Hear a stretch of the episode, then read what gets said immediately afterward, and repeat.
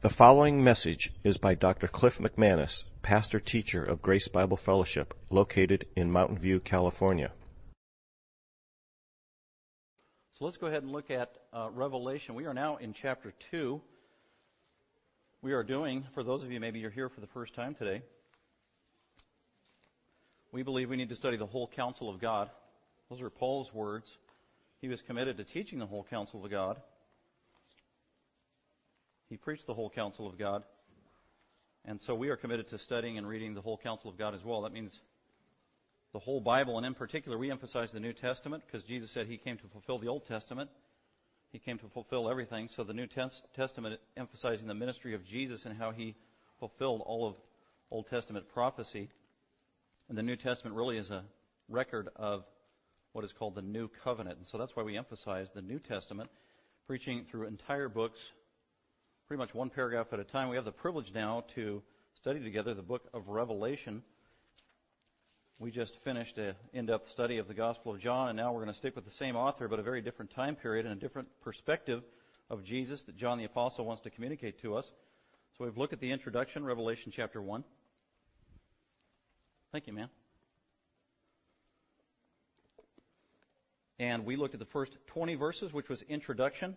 By the way, so this is our third week. Well, not counting the intro, uh, introduction, this is our, yeah, this will be our fourth week in the book of Revelation. And just so you know, I have been very encouraged by feedback from our people, you here in this church, because I've had several Christians either email me, believers in the church, email me or talk to me personally, saying that they are reading the book of Revelation maybe for the first time in their Christian life.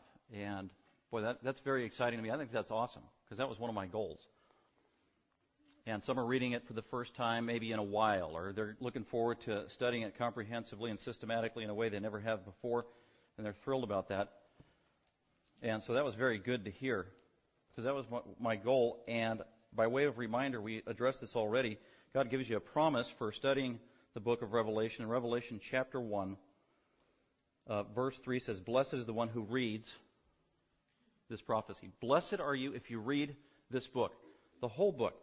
Blessed is the one who reads it, those who hear. That means you understand it. You try to comprehend it.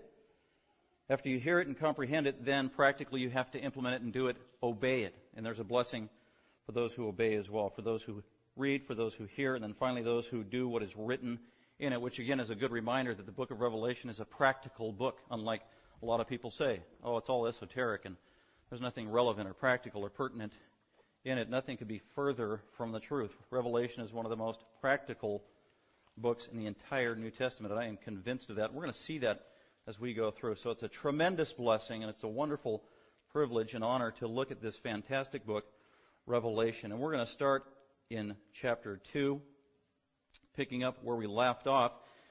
John the Apostle is at the end of his life when he's writing this book, the book of Revelation. He spent pro- almost 40 years as a pastor in Ephesus and in surrounding churches in Asia Minor. Asia Minor is modern day Turkey. Uh, Ephesus was the key city in Asia Minor. It was the key city among all the cities there, and it was also a key city in terms of the most prominent church was there in Ephesus, in Asia Minor, there in Turkey. And the Apostle John was probably a pastor for a good three decades plus in the church of Ephesus. Amazing. Tremendously privileged church.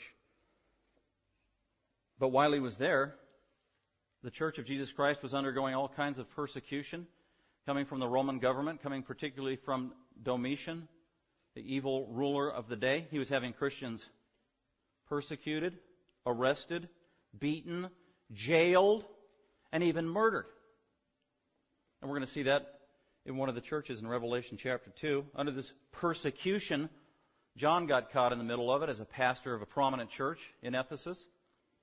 And as a result, he was arrested, thrown in prison, actually taken off to this obscure island out in the middle of nowhere in the, in the ocean, which was a penal colony for criminals, hardened criminals. And John the Apostle was confined there, and his crime was preaching Jesus, being a Christian. That was his crime. And while he's in confinement on the island of Patmos, where he was imprisoned, the Lord Jesus Christ in glory appeared to John the Apostle, whether in the body or in a vision, we don't know. but literally appeared to John. John was an old man. He was in the 90s. It was 50 years after Jesus had risen from the dead and ascended into heaven. And now Jesus makes this glorious personal appearance to John, the old man who's persecuted, on this island and gives him this revelation to give to his church, all the churches of that day, and all the churches of out throughout history.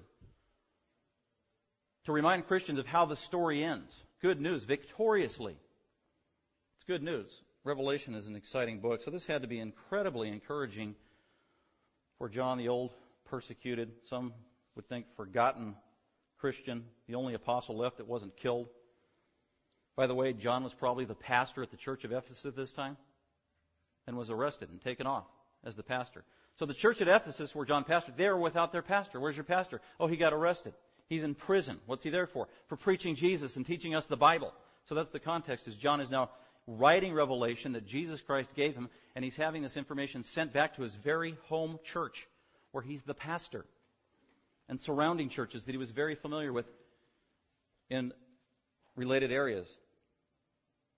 So that's the context and the background. And God gives us a divine outline of the book of Revelation. I, I did talk to someone this week, and they said they're reading uh, the book of Revelation for the first time in their Christian life, starting at chapter 1 and going through. And I said, How's it going? Very confusing. Very hard to understand, but I'm going to keep plugging away. Okay, well, hang in there. That's why we're studying it. But maybe to alleviate some of the confusion, at least we should know how to divide the book that really helps us get a perspective, big picture, how the book is divided. It's very logically laid out. Divine outline given in Revelation chapter 1, verse 19. Here's the outline. Jesus told John what to write. Write, therefore, the things which you have seen. That refers to everything that just happened in chapter 1. His vision. That's point number one in the outline. And he did. The things which are, or the things which you have seen. Point number two write down the things which are, present tense, going on right now. And that's the church age. Things going on in the churches. The church at Ephesus, where you're the pastor, and the other six churches that you know of in Asia Minor. Write all that stuff down. Present tense. That is in chapters 2 and 3. Present tense, ongoing stuff regarding the churches. And also, uh, it really pertains to the entire church age. And we're going to see that and why that is true. And then finally, the point three in the outline things which you have seen, that happen in the vision of Christ, the things which are regarding the seven churches, and the things that are yet to come, the things that are yet future. Write those down as well, John, and those will be revealed to you. That's the end of verse 19. The things which shall take place. We said that was a technical, prophetic phrase taken from Daniel, chapter 2, used three times, taken from Jesus in Matthew 24 when he's talking about the end times. That is a technical phrase. The things which shall take place. That refers to the future, the end times, the Antichrist, the tribulation. This is all future. The end of the world, just prior to Christ's coming. And really that picks up in John chapter, I mean in Revelation chapter 4 verse 1 and following and goes all the way to Revelation chapter 22 verse 6. So that's your outline. Everything from Revelation 4 verse 1 all the way to chapter 22 is future. It hasn't happened yet and it is not happening right now. If you want to know what's going on right now, read Revelation 2 through 3. That's where people get very confused. So let's go ahead and look at uh, chapter 2, verses 1 through 7. Chapter 2 and 3, John or Jesus is going to address seven churches in Asia Minor that existed in John's day. John probably was very familiar with every one of these churches. He probably visited every one of these churches. Maybe he even helped plant some of these churches in Asia Minor. So these seven churches were chosen. There were many more churches in Asia Minor, but these seven are selected sovereignly in God's wisdom for His purpose to communicate the truth He wanted to know. Could speculate all day why He chose these seven and only seven. I'm not going to speculate because it's not in the Bible. We'll just deal with what we've got. These are the ones God chose. But no doubt, Ephesus was chosen because that was John's home church, and that's where he spent 35 years as a pastor. So that makes sense. It was the most prominent church in the area.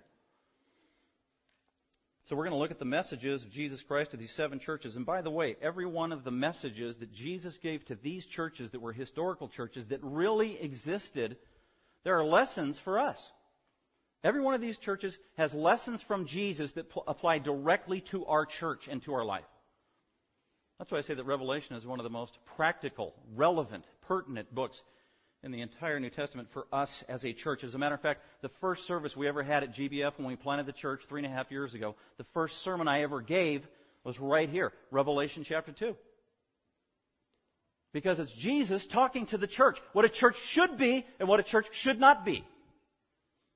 How much more relevant can you possibly get than that? If your Bible is like my Bible, you'll notice that in chapter 2 and in chapter 3, virtually all the letters are red. That means Jesus is talking. Jesus, the Lord and head of the church.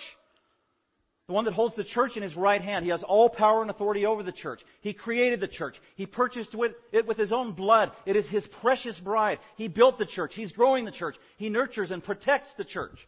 He also chastens and disciplines and purifies his church. It's his church. So if anybody has the right to stand up and go like this with their finger to the church, it is the Lord Jesus Christ. And if anybody has the authority to commend a church for their obedience, it is the Lord Jesus Christ. It is His church. So we're going to hear from Him. So take it to heart. And let's look at the words of the Lord Jesus Christ, and we're going to deal with the first church, the church of Ephesus, verses 1 through 3. And so I this morning I called the sermon The Church at Ephesus Doctrinally Smug. They had their doctrine right. Good teaching, good theology. The problem was they knew they had good teaching and good theology, and they got proud about it, and they got smug, a little arrogant, a little theologically cold, and we're going to see that, but there's practical lessons there. So let's go ahead and look at it. I divided it up into four themes that I want us to consider. But first, let me read Ephesians chapter, or Revelation chapter 2, verses 1 through 7, and what Jesus says to the church at Ephesus, to the messenger. The word that some of your translations say angel, it's actually messenger. This is a human messenger. It is the exact same word used in Matthew 11, referring to John the Baptist, Baptist who was a angelos, a messenger of God, a human messenger. It's not angel. It can mean angel, Context determines the meaning. So to the messenger of the church in Ephesus, write. The one who holds the seven stars in his right hand, the one who walks among the seven golden lampstands, says this I know your deeds, and your toil and perseverance, and that you cannot endure evil men, and you put to the test those who call themselves apostles, and they are not, and you found them to be false and you have perseverance and endured for my name's sake and have not grown weary. But I have this against you, that you have left your first love.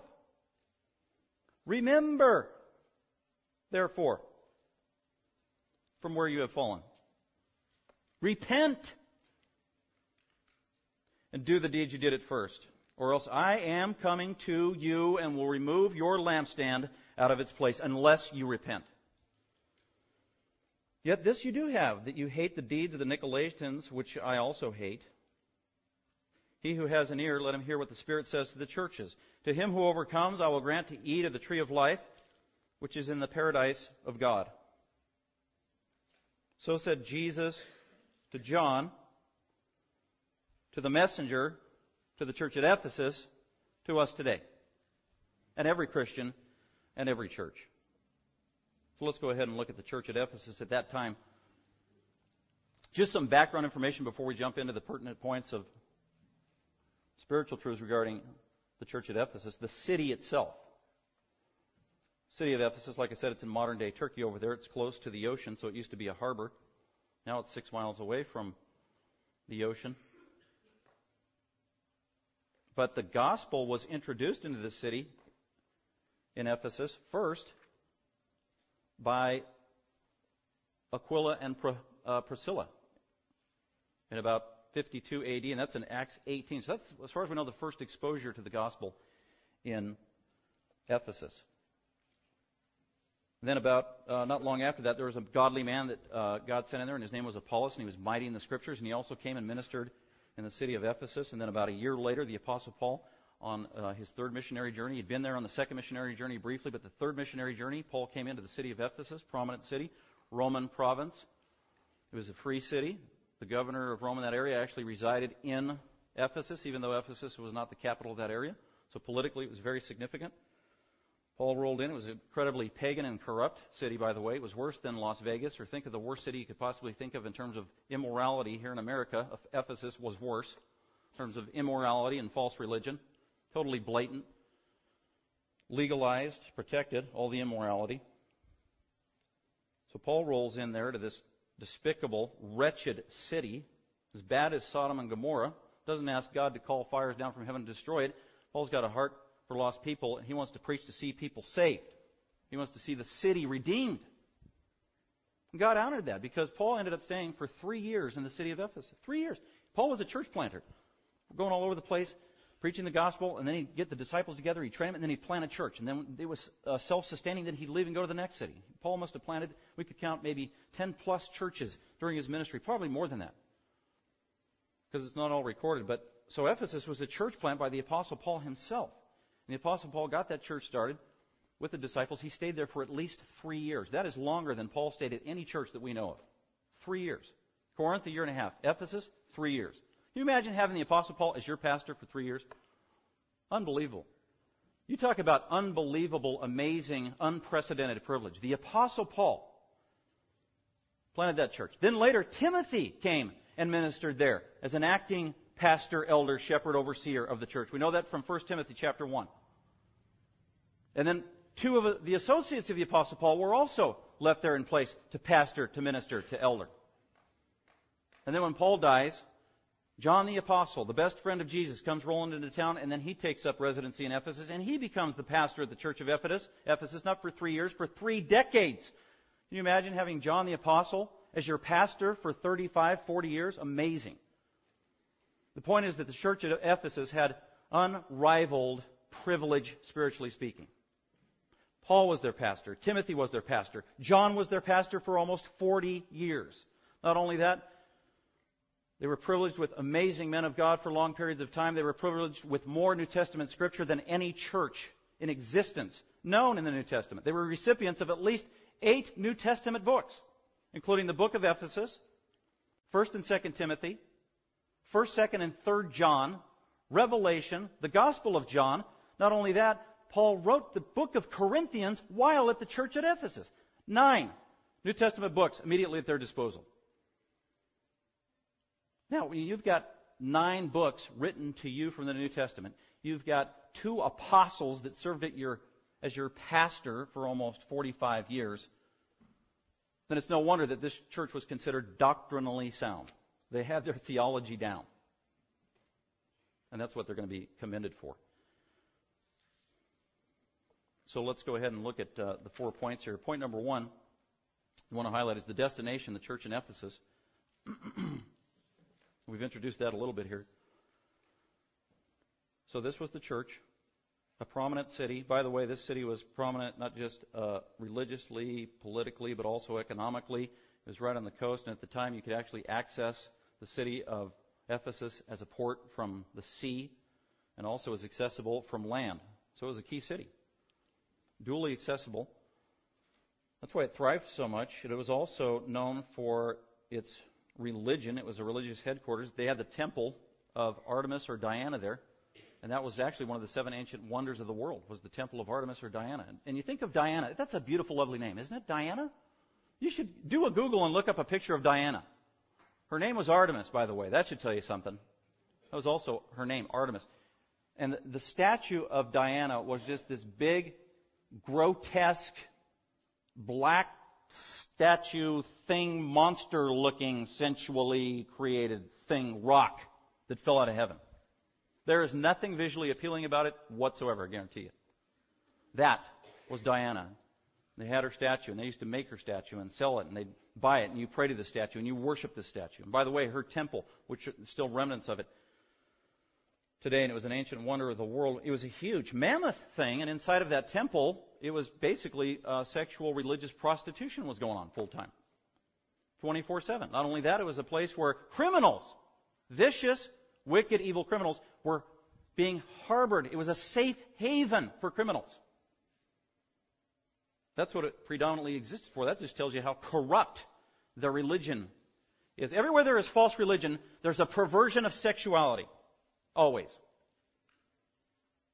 And this was a prime example here in the city of Ephesus. So that was the church of Ephesus. An incredible challenge because of the immorality that existed in the society there, and at the same time, great privilege for the church because of what God had given them there.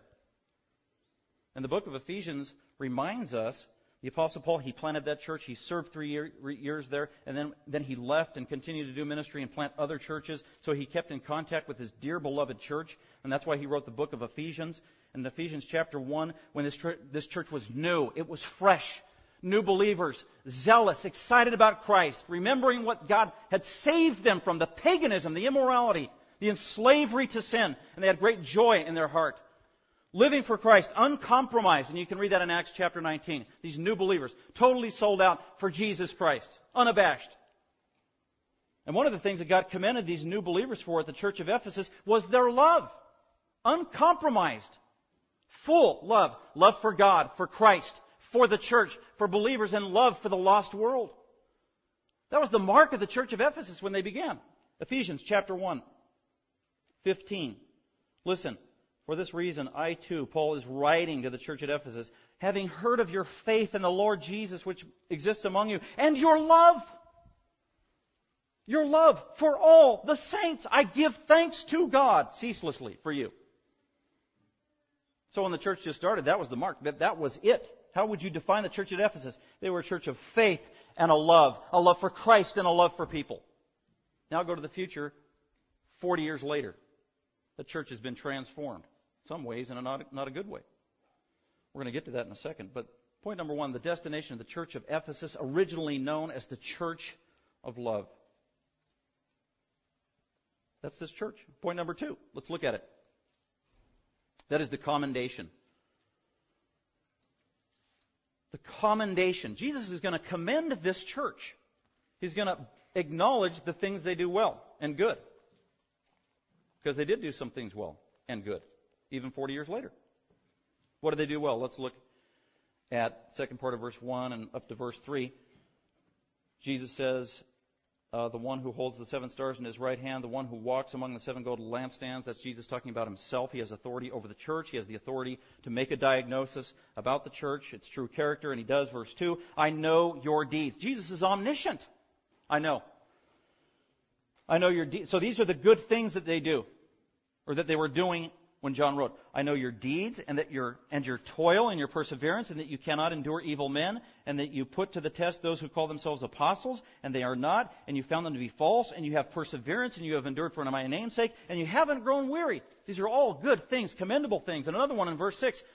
And you also have this, that you hate the deeds of the Nicolaitans, which I also hate. That was a good thing.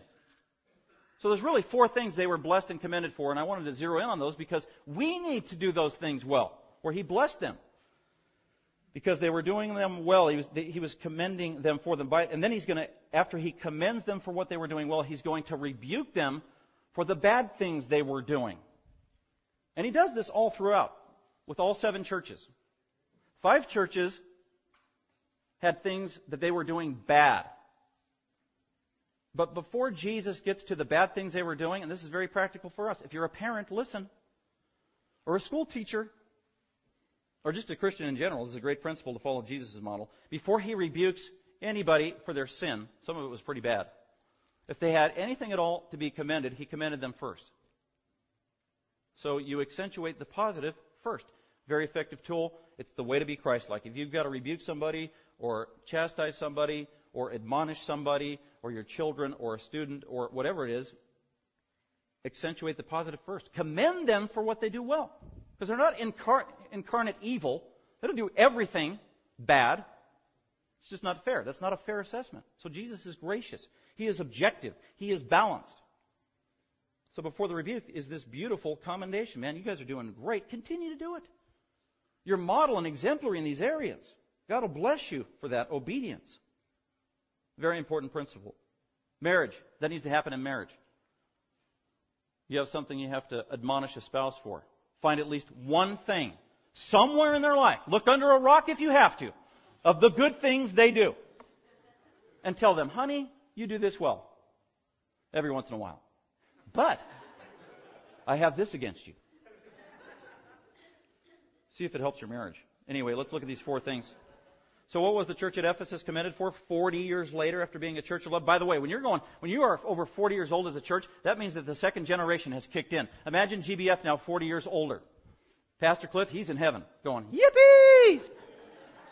some new pastor, a whole bunch of other people have taken over. The children and the grandchildren now are here, here milling around. They don't have a clue of how this church started or what was going on or the things that God brought us through or the miracles He did.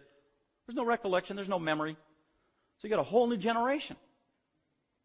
And if the baton wasn't handed off properly, and that person wasn't set in the right direction to run, inevitably, by human nature, they run off course every single time.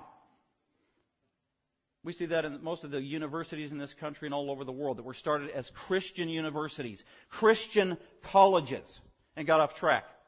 The next generation down. And even worse, the next generation down. The baton was dropped. They got off track. They become just absolutely, abjectly corrupt. Anti Christian. That's the challenge of a church. Any church that has any years of length faces the risk of becoming institutionalized and losing focus, losing priorities. But before we get to that, here are the four things they did well. It says, I know your deeds and, and I know your toil. Kopios is the Greek word. That's where we get the word copious. Copious. Hard. All out, consistent work to the point of sweat and exhaustion. This is an incredibly high work ethic. Toil. That's what this church at Ephesus has been doing for 40 years. Man, they were just a hard working church. They were not an apathetic church. They were not a lazy church. There's a couple churches here where he talks to. They're lazy. The church at Sardis in chapter 3 verse 1. Wake up, man, you're half asleep. Lazy. At least they weren't like that church, Sardis, or Laodicea, lazy, apathetic. This is a hard working church. So God commends them for that hard work. They were fulfilling Ephesians 4:11, where the saints were doing the work of the ministry. The, the saints at Ephesus, they weren't spectators. They didn't want to come to church to be entertained. Man, they were hands on, sleeves rolled up, front lines, doing the work of the ministry, their nose to the grindstone, their hand to the plow for 40 years. Unbelievable. That is amazing. And this was legitimate ministry they were doing. That is commanded. Churches need to be hardworking as unto the Lord. Right? Colossians 3:17, whatever you do, and also 1 Corinthians 10:31, whatever you do, do it all to the glory of God. One thing that does mean is that means work hard for Jesus. Don't be lazy. Don't be a sluggard. Don't be negligent or apathetic. It doesn't honor God. This is a hardworking church beyond compare. What else? They persevered. That's long term. Not only do they, some people can work hard for a short period of time. It's like when I take most of my family on an occasional painting job, especially when I was doing that full time.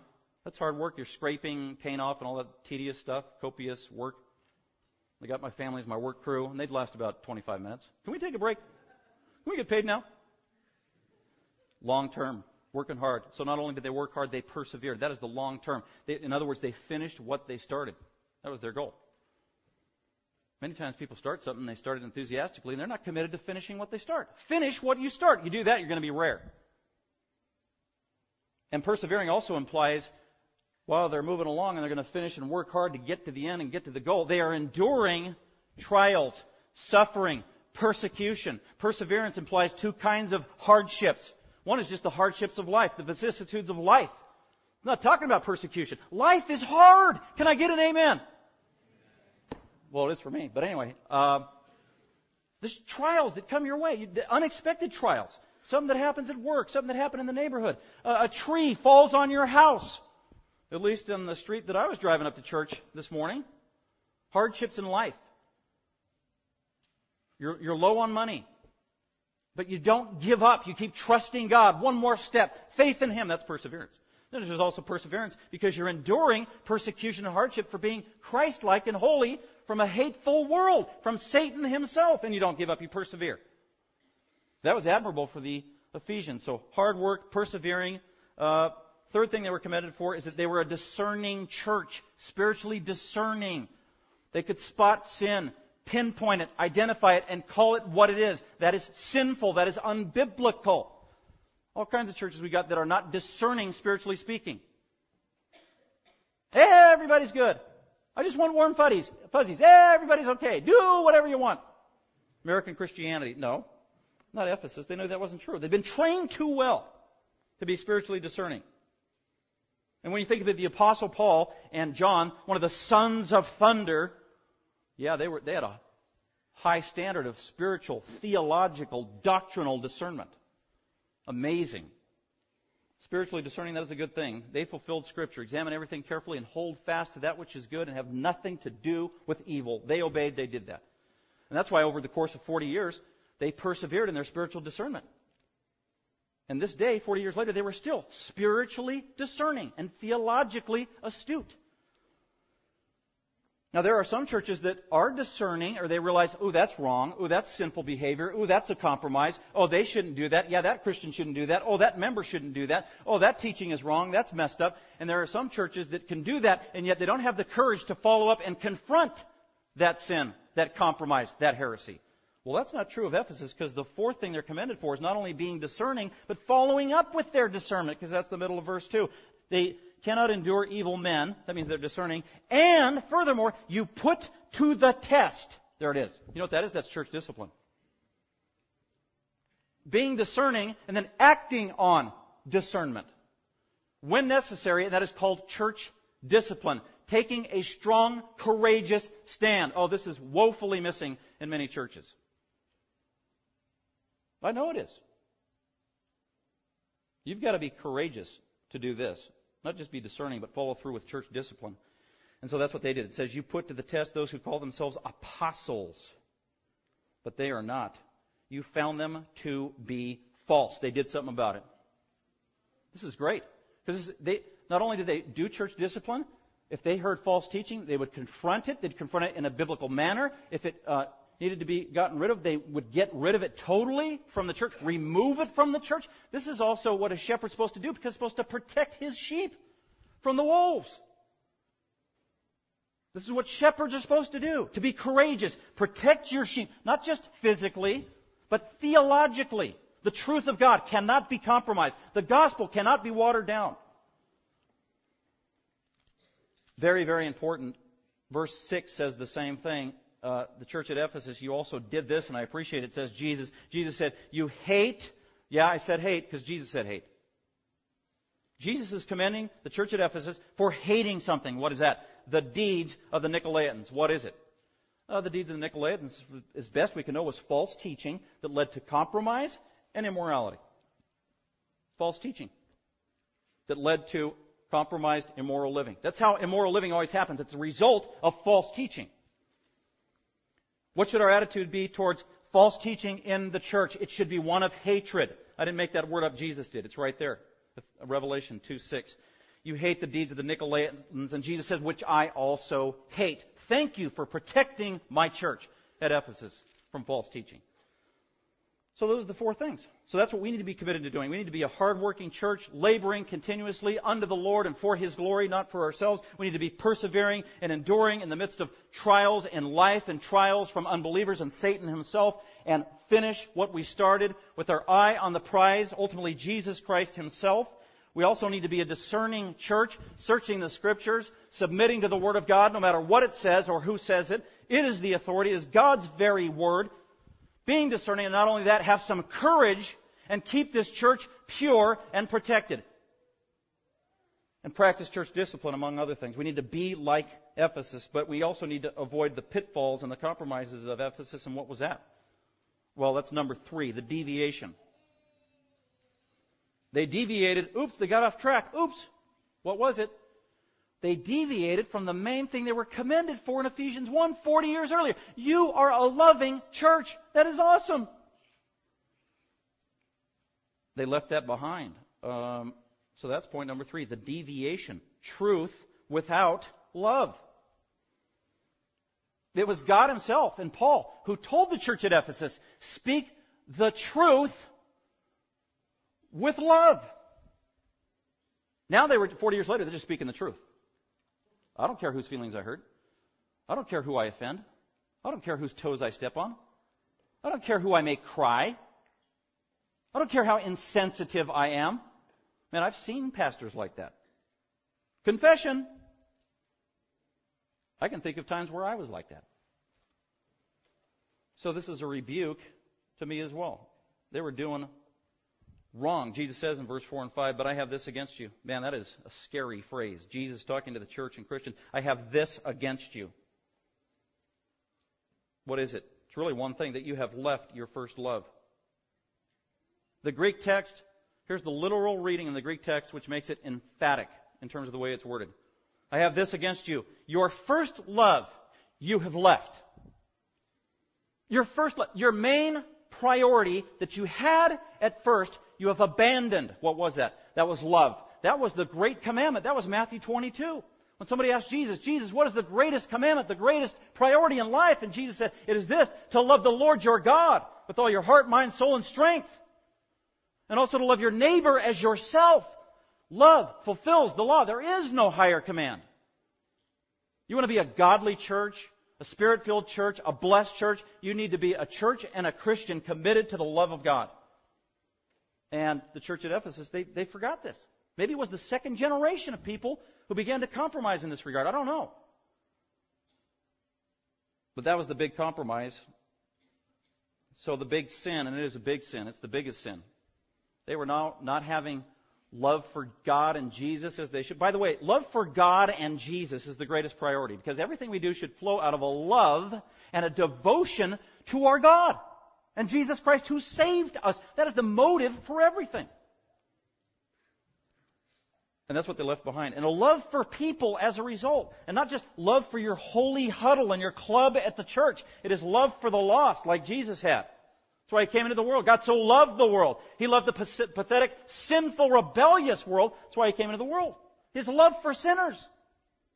Church at Ephesus, they forgot this. You've left your first love. You've abandoned the greatest Christian motive and principle, the greatest virtue, according to Paul in 1 Corinthians 13. Love. There is no greater virtue. You're compromising on love. Well, but I'm orthodox and theologically sound. Yeah, and you're also pompous and arrogant and dishonoring the Lord, if that's the case. So God doesn't just want this cold, hollow orthodoxy. They worked, right? So God had their hands. They were discerning, so God had their head. Yet they compromised on devotion. God didn't. They didn't have God's, or they didn't. God didn't have their heart. Jesus Christ wants more than our hands and our head. He also wants our heart. They have to go together. Otherwise, you become a legalist or judgmental or hypercritical. This is the problem with Christians who are hypercritical. They've got an unbalance. They lack a heart of love. We all struggle with that, but there are some Christians who really struggle with that. Well, what's the remedy? Well, Jesus tells us here's the remedy. If you want to overcome that sin, if you want to have revival in your church, you've got to do two things. Remember and repent. Remember and repent. Remembering is so important. That's what he says in verse 5. Remember, therefore, from where you have fallen. Man, you used to be up here in love, and now you've fallen down here. You're in the pit on love. Remember how you used to be loving back in Ephesians chapter 1 40 years ago? Remember. That gives you perspective. That's why that passage that Sam read this morning was so fantastic, because God was calling Israel to remember. You're cold. You're callous. Remember the way it used to be, the way you used to be. That gives you perspective when you remember. That's what we need to do as a church. Continually remember and not forget. One of the greatest remembering passages is in Titus chapter 3, where God is talking about, and Paul is talking about how God is, He is a great Savior and He saves people. And before he gets to that truth, he says, you know what, Christian? Don't malign anybody. Don't badmouth anybody. I don't care how horrible of a sinner they are. Why, Paul? And he said, remember. Remember what you used to be like. And you, because every one of us, before we got saved, we were just as pathetic and miserable. Remember that? If you can remember that and keep perspective and thank God that He saved you and have the attitude of Paul, and Paul considered himself the worst sinner of all time in the history of the universe and was overflowing with a heart of thanks and overflowing with a heart of grace towards other people and other sinners. Because Paul remembered what he used to be like. We need to do the same thing. Titus chapter 3. Remember where from you have fallen. So if you're a Christian with a critical, judgmental spirit towards other people all the time, you have forgotten. You have forgotten what you have been saved from. And I guarantee as this church gets older here at GBF, year after year after year after year, we'll probably start hearing things, and I'm thinking, man, they need to remember. They have forgotten. I'm serious. They have forgotten what it used to be like. You have forgotten the great things God has done. You have forgotten all the times of prayer, and we didn't know what the next step was. Where, what building we were going to meet in. Who was going to show up. We got to remember.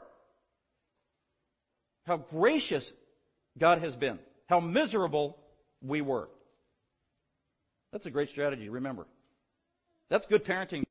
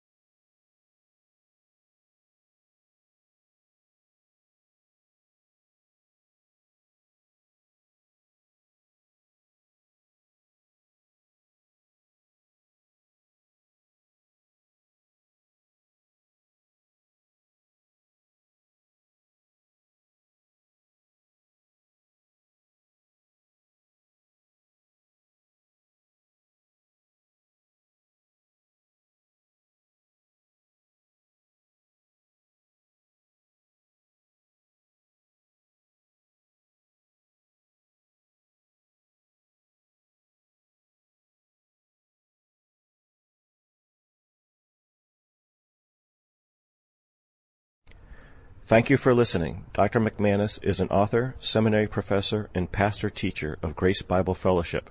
For more information about Dr. McManus, other messages, or resources, please visit gbfsv.org